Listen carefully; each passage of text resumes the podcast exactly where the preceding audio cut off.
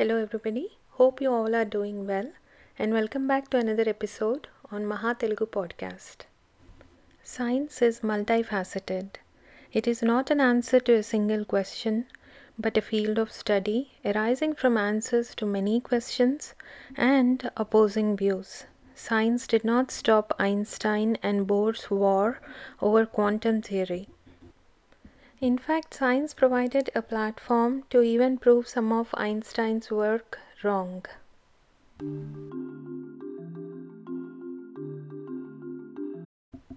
But during the COVID 19 pandemic, many things about science changed.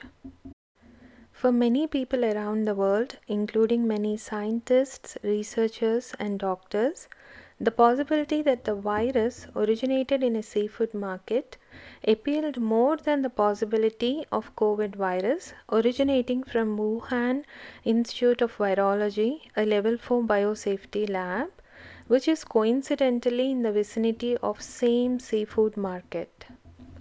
People who proposed the lab leak theory were called tinfoil hatters, conspiracy theorists, and were given many other names. But real science welcomed both the theories.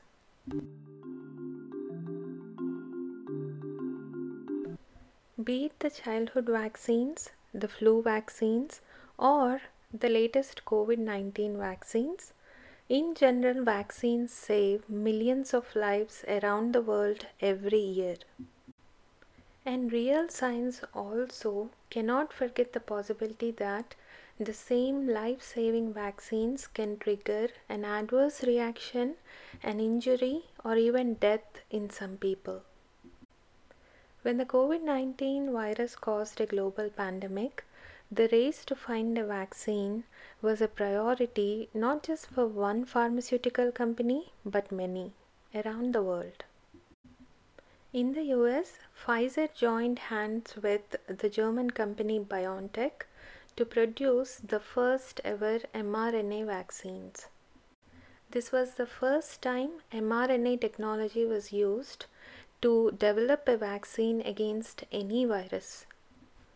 The way mRNA vaccines work is by teaching our cells how to make a protein or even just a piece of the protein that triggers an immune response inside our bodies. This immune response then produces antibodies that in turn protects us from getting sick from the virus.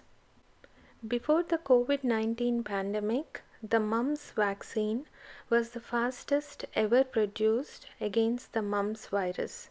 But Pfizer BioNTech vaccine beat that record by producing the vaccine against COVID 19 virus in just 18 months.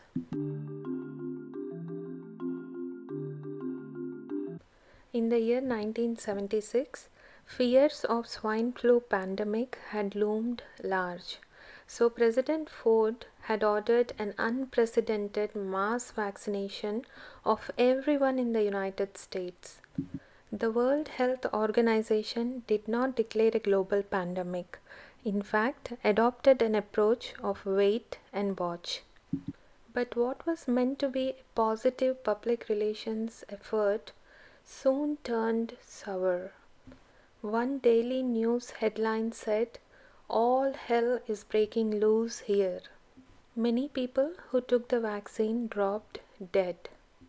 In fact, it was blamed on President Ford to rush for a vaccine for the entire American population based on ill founded science and political imprudence. What followed were the lawsuits and negative media coverage. And the most important side effect of this political fiasco was the foundation of anti vax views and distrust in the general population of the United States towards public health policies. The same was true when COVID 19 vaccines were released.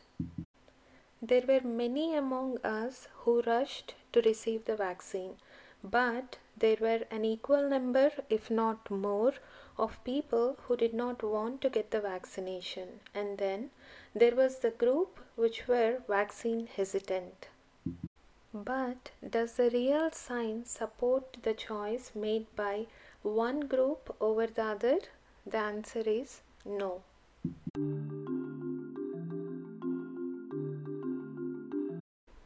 A global pandemic should have united the governments around the world. But the pandemic alienated us from our own family and friends just because they had opposing views about the public health policies adopted by the government. The Biden administration in the United States and many administrations around the world tried to mandate vaccines. But the vaccine mandates were rejected by the Supreme Court of the United States, at least for much of the population. The vaccine mandates and the mandatory lockdowns pushed many out of their job and out of their own businesses. Many among the general public acted like bullies towards friends, family members, and neighbors who had opposing vaccine views. They were vilified, insulted, and called out names just because they had opposing views on the public health policies. But is it only our neighbors and friends and family members who turned into bullies?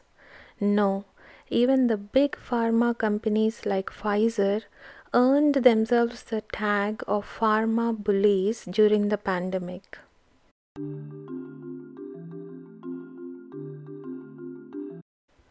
Pfizer applied for clearance for its vaccine in India in the year 2020. The regulators there demanded a safety immunogenicity study that was more local to the Indian population. But Pfizer refused to conduct a local trial. Pfizer also demanded legal immunity and protection against injury, which was awarded to the company to a very great extent in the US. Indian law does not accommodate for any such immunity or indemnification even for local drug makers. India denied Pfizer's application for indemnification.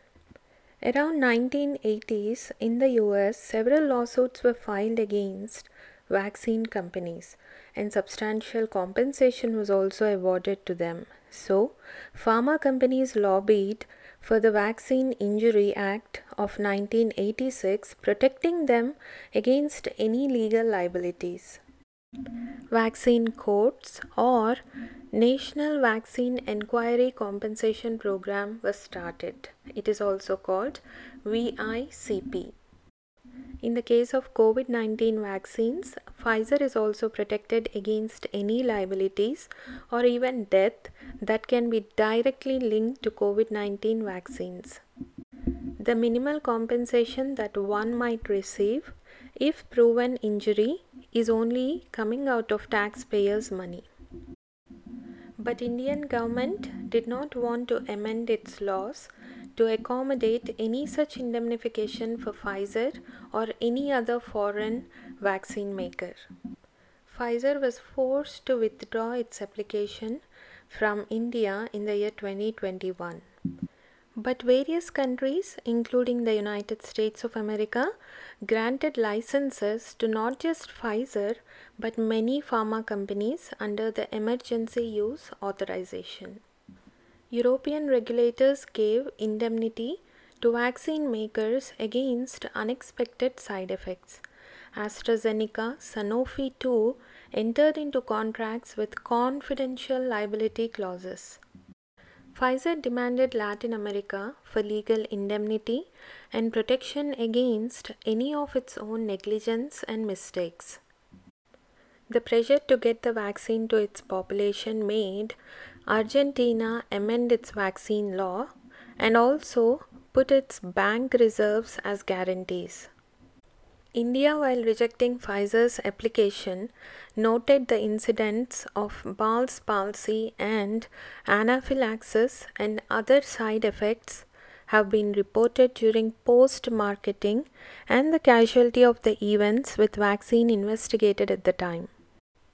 And the efficacy versus effectiveness of Pfizer's vaccine also came under fire. Not only that, the effectiveness of Pfizer's vaccine dropped drastically after it was released into the population.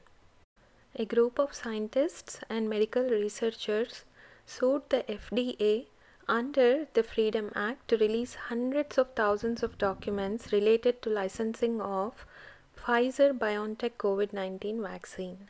In response to this request, the FDA asked the federal judge for permission to make the public wait until 2096. You heard it right, 2096 to disclose all the data it relied upon to license Pfizer's COVID 19 vaccine. Let me also add here that the FDA licensed Pfizer vaccine on the 23rd of August 2021 it was just 108 days after Pfizer started producing the records to the agency. During that period, which is 108 days, the FDA asserts that it conducted an intense, robust, and thorough analysis of those documents to assure the public that the Pfizer's vaccine was safe and effective. All this while the federal government granted the immunity, licensed the product, and aggressively sought mandates. This situation therefore warranted for unprecedented transparency from Pfizer and FDA. But the FDA apparently disagreed. FDA, with its more than 18,000 employees and a budget of over $6.5 billion, made some laughable excuses to escape from presenting the documents. But US District Judge Mark T. Pittman of North District of Texas expressed dismay at FDA's proposed rate of production. He found the duration requested unreasonable, comparing it to the actions of totalitarian nations. As such, the judge on January 6th ordered that the FDA produce at least 55,000 pages per month.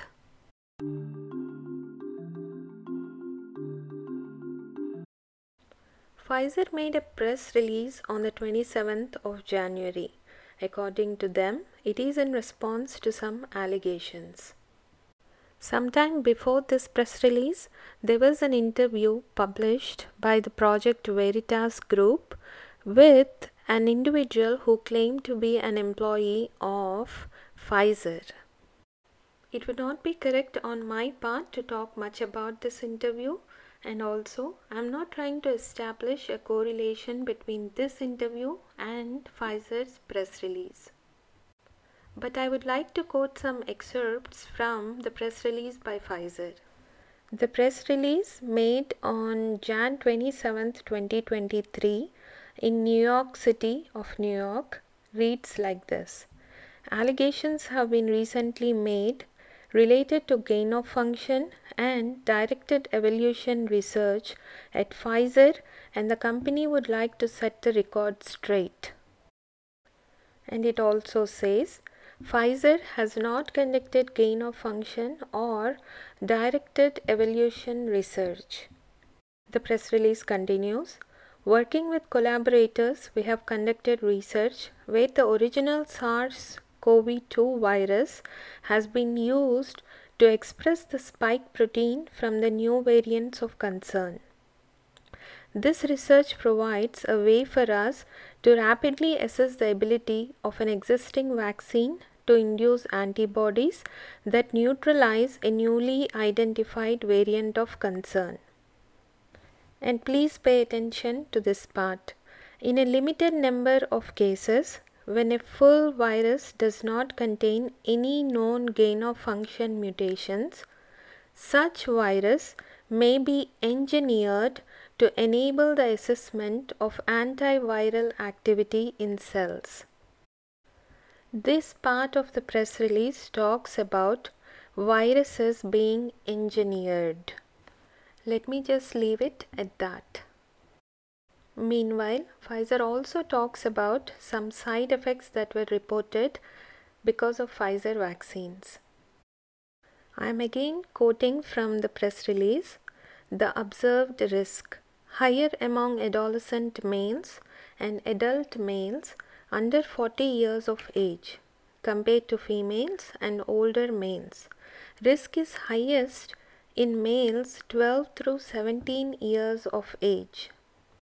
The risks include myocarditis, pericarditis, difficulty in breathing, swelling of face and throat, a fast heartbeat, a bad rash all over the body, dizziness, and weakness. Also, let me tell you that the magnitude of the risk was not specified in this press release. Let me also read some paragraphs from the recent vaccine paper.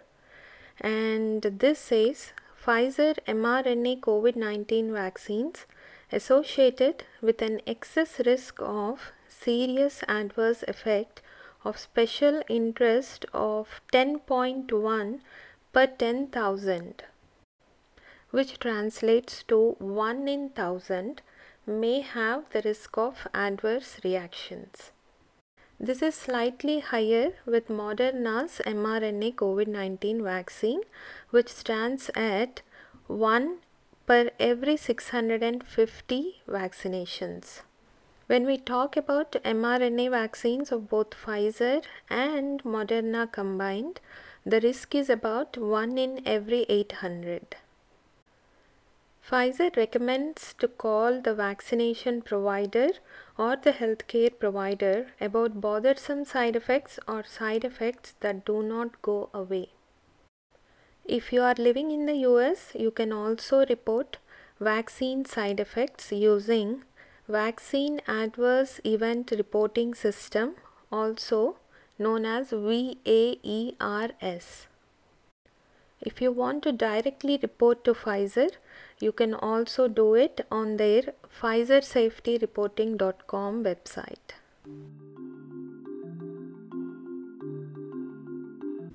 During the global pandemic, there was a rush to contain the pandemic. Many researchers and scientists agreed to the fact that speed came at the cost of safety. But were the vaccines really effective? This is a question that has been under research for the past two years and will continue to be in the research for some time. Mr. Bill Gates became an interesting figure during the global pandemic. Let's listen to him what he has to say about the vaccines. We also need to fix the three problems with vaccines. The current vaccines are not infection blocking, uh, they're not broad, so when new variants come up, you lose protection, and they have very short duration, uh, particularly in the people who matter, which are old people.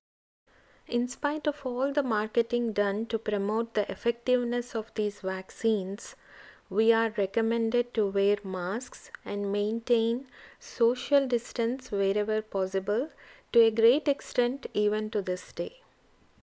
A small study coming out of Cleveland, Ohio shows that people who received two doses of mRNA vaccine and two booster shots are four times as likely to be infected with COVID virus than those who never were vaccinated. Well, this is a very small study, but if such a possibility exists, the real science and the sound science demands that we explore this further. There are many doctors and pediatricians who are not recommending boosters for healthy kids, especially the latest bivalent vaccines. In fact, there is a growing concern among some of the pediatricians that the latest COVID 19 booster vaccine causes some rare side effects including myocarditis which is the inflammation of heart. The impact is highest in young and healthy boys. Dr. Jennifer Lee, who is a pediatric cardiologist at Duke Health, says, and I quote, I think it is important that all patients and families are aware of the possible side effects. She has seen young patients develop heart problems from COVID and also the vaccines. She also says that the risk of myocarditis, which is an inflammation of the heart muscle, is rare but appears to be more frequent with boosters, especially the latest bivalent vaccines targeting the newest strain of Omicron variant. Dr. Jennifer Lee took part in a nationwide study that compiled data on those who contracted myo and pericarditis from the vaccine. Most of these people are male and are late teens and usually got it after the second dose of the vaccine. My intention is neither to steer you away from the vaccines or towards them. Vaccines are life saving. At the same time, they also pose the risk of side effects. Real science should acknowledge both these possibilities. And currently, there are many researchers, scientists, doctors who are working hard to come up with solutions to myocarditis and pericarditis developed because of these vaccines. On that note, this is Nilima Ediga signing off for today. If you have any feedback on any of the episodes, you can reach me at nilimaediga at gmail.com. Thank you. Have a wonderful day and stay happy and stay healthy.